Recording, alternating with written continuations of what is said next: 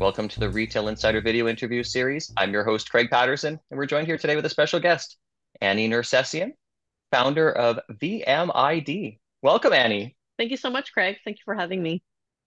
Now, I'll say for people here watching this or listening that uh, now V M I D is a uh, you're a retail visual merchandiser. Can you tell me a little bit about your background and how you got started in this? Sure. So I would say I would give my credit to starting at Holt Renfrew. I was the visual team's assistant at Blue, uh, at the Blur location, and then I moved on to the women's wear and cosmetics sections as well as a visual merchandiser at Yorkdale. Um, and then I moved on to the corporate world at Adidas Group Canada, where I was the national V M coordinator there. So I was in charge of training the visual merchandisers all across the country for Reebok and Adidas stores, creating training programs for them and conferences, as well as handling the monthly campaigns and setups inside of the stores. Um, and I loved my role. There was, I know, it was a great company. Loved the role. Um, I grew a little bit tired of doing the same thing for the certain types of products. So I ventured out on my own and opened up V M I D. I felt maybe I'd feel a little bit more fulfilled in life if I was doing the role that I was doing, but offering it for smaller businesses.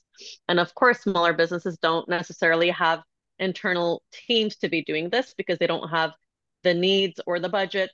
Um, so I started by offering these services kind of a la carte, being is it internal training that they need? Is it hands-on execution? Is it designing and planning? They could have a little bit or they could have a lot depending on what they need. And of course, as every business goes, you start to kind of cater your packages to where your business is going. So now I offer consultation packages and visual merchandising packages, designing, planning, all sorts of things to get your retail presentation more optimized and elevated to look your best.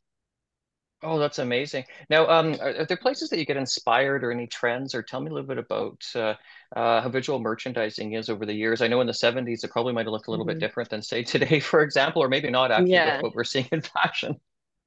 For sure. So although my clients are typically small to mid-range businesses, I always look to the larger companies to sort of set the stage. So, you know, visiting malls like Yorkdale Mall is very, very inspirational to see where the trends are going. And that doesn't mean that it makes sense for the smaller businesses to look exactly like that, nor does it make sense to plan accordingly, but it does sort of uh, show where people's preferences are aesthetically. V M S D is a, a great source of inspiration as well to see what's happening in other parts of the world.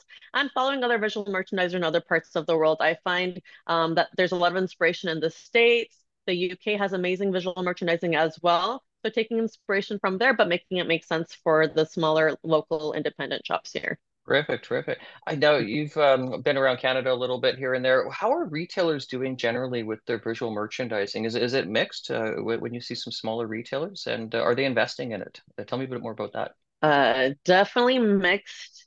I would say, you know, as everything goes in business, you handle a lot of different hats. So I think business owners that typically see the value in visual merchandising maybe pay a little bit more attention to it in general.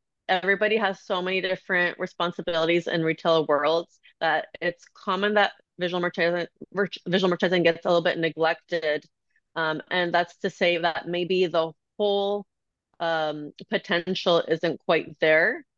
Um, you know, tweaking it to make it make sense for your customer definitely makes sense.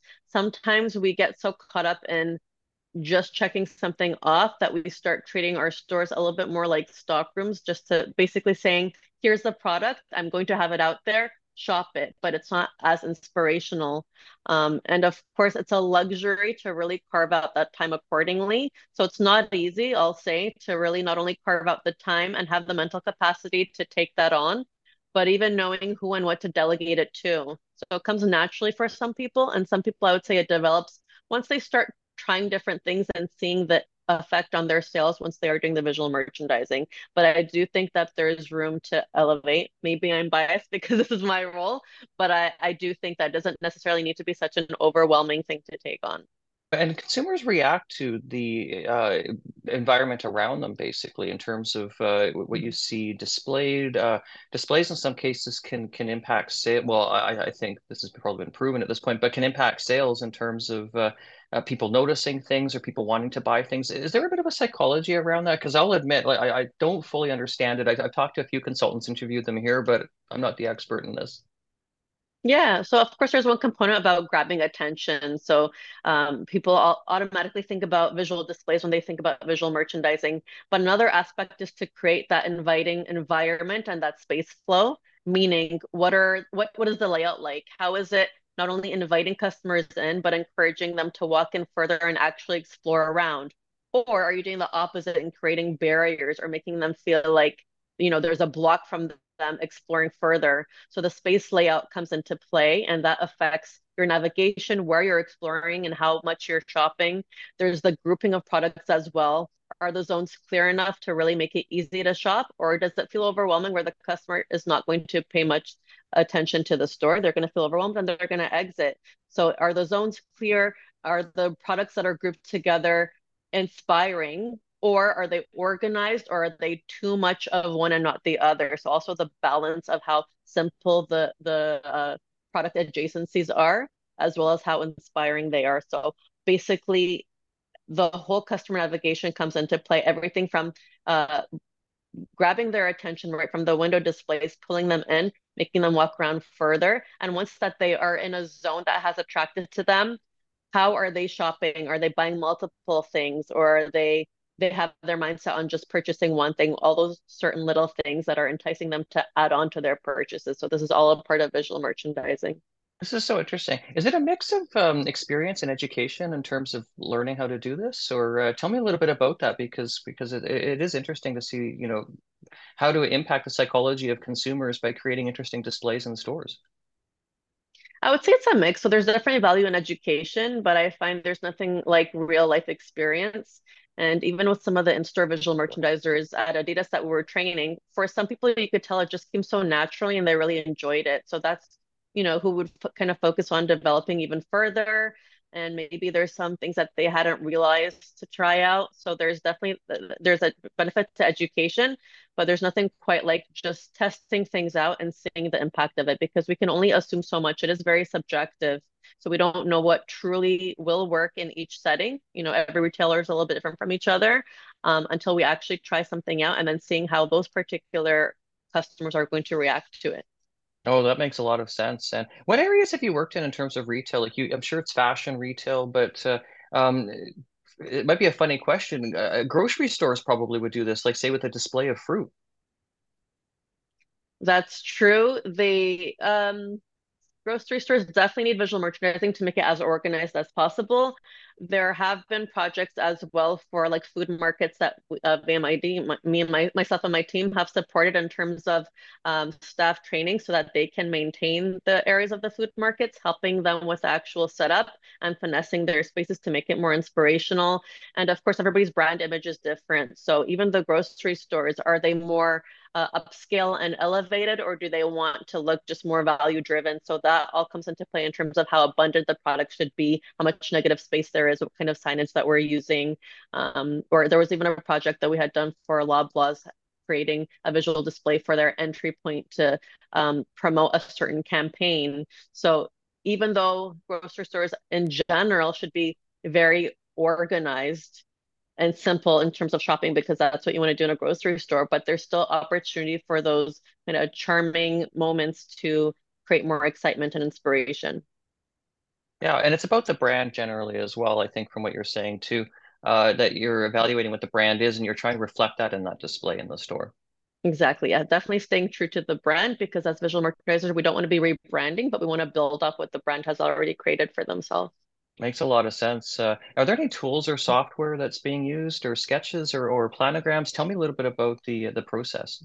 So it depends on where they are in their business. So when it comes to larger companies, they probably do want to use a planogram software so that when they're creating a plan, they can translate that to multiple stores at once. So it's, you know, one effort, then you send it to multiple locations. Of course, every location should have an experienced visual merchandiser so that they know where to tweak those differences, where they might not be able to adapt the whole plan one hundred percent. When it comes to a store that maybe just has one location, I wouldn't, you know, they don't need to invest in a planogram software. Even just a simple hand sketch would help, so that instead of physically exhausting yourself, moving things around and around until they work, just create a diagram for yourself or pre-plan different setups that are doing well for you. And then you can recycle those ideas and not only delegate it easier, but you know, do the planning by hand first before you're actually exhausting yourself with so much product, um, so that you can be more efficient with your timing and your planning. I myself, I'm an Adobe person, so I like doing the pre-planning and sketching. Um, not only am I not a good drawer by hand anyways, but to be able to communicate my ideas, I like to use like Illustrator or SketchUp to um, communicate my ideas to the clients. And sometimes that means it's so clear to them that they want to handle it internally, and that's fine. Sometimes they might say, you know, I don't have the time to do this, but I approve of the plan. In that case, then we would pull in our, our uh, visual merchandisers to execute the plan. Oh, that is so interesting.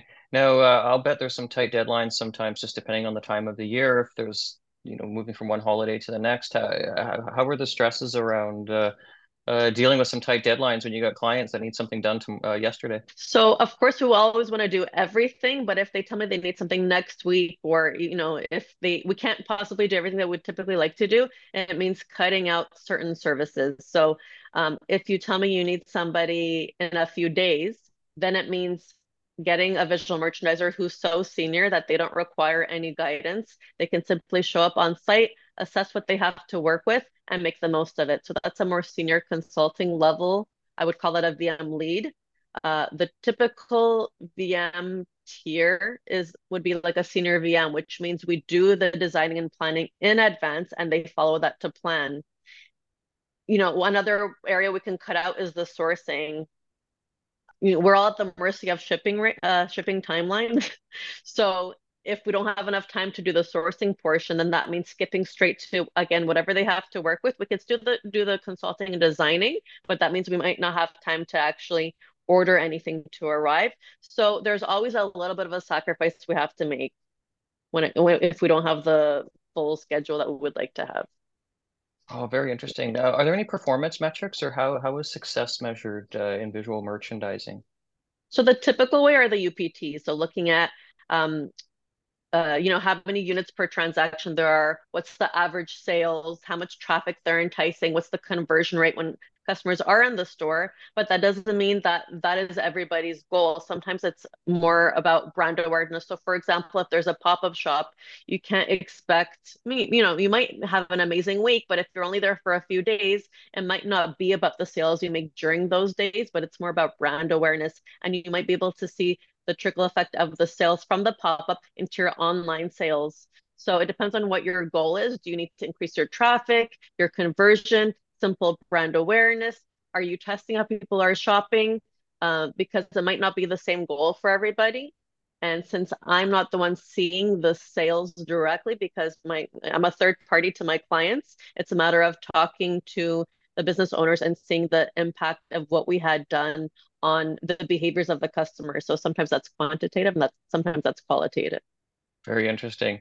I think when it comes to quieter times, and I think retail, of course, has been challenging for everybody, but January, February is always trending to be slower.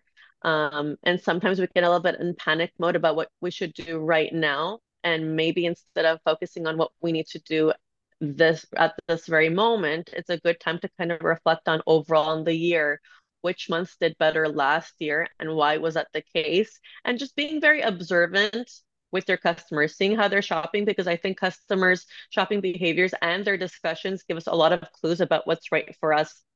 If there's a common question they happen to ask, whether they're asking you or to their friends as they're shopping, what can we do visually to answer that question better so that it's not such a common question for everybody, especially considering you're likely not going to have one staff member for every single person walking into your store. So if you're busy with one customer, what are we doing so that the rest of the customers who aren't being served are able to shop independently? So in a nutshell, the visual merchandising should help the customers to shop more independently. So I would like to add, I think a lot of people think visual merchandising is all about beautiful window displays, and it's such a luxury, it's such an expense. But really, it's a part of the retail engine. It has to be able to produce better for you. So it's not a luxury. It's just being mindful about where it makes sense to put your budget. It doesn't make sense to spend thousands of dollars on custom props if you're going to use them for a few weeks, if that doesn't make sense for your business. But it does make sense to invest in the right staff training, for example. Basically, like, where is your return on investment? Where does it make sense to invest? Because it's supposed to be helping you to sell better. Makes a lot of sense. This is a fascinating conversation. I think brick and mortar retail continues to be important. Uh, we, we'll have an article coming out for, about I C S C talking about the halo effect, uh, where uh, physical stores can drive online sales as well. So thank you so much, uh, Ani, for joining us today. This is uh, Ani Nersessian. You're the founder of V M I D, Retail Visual Merchandiser. Thank you for, so much for joining us here today. Thank you so much for having me, Greg. It was absolutely a pleasure. And I'm Craig Patterson. I'm the founder and publisher of Retail Insider Media Limited. I'm also the host of the Retail Insider video interview series. Be sure to subscribe, whether or not you're watching this on YouTube or listening to this on one of our podcast channels. Take care and bye for now.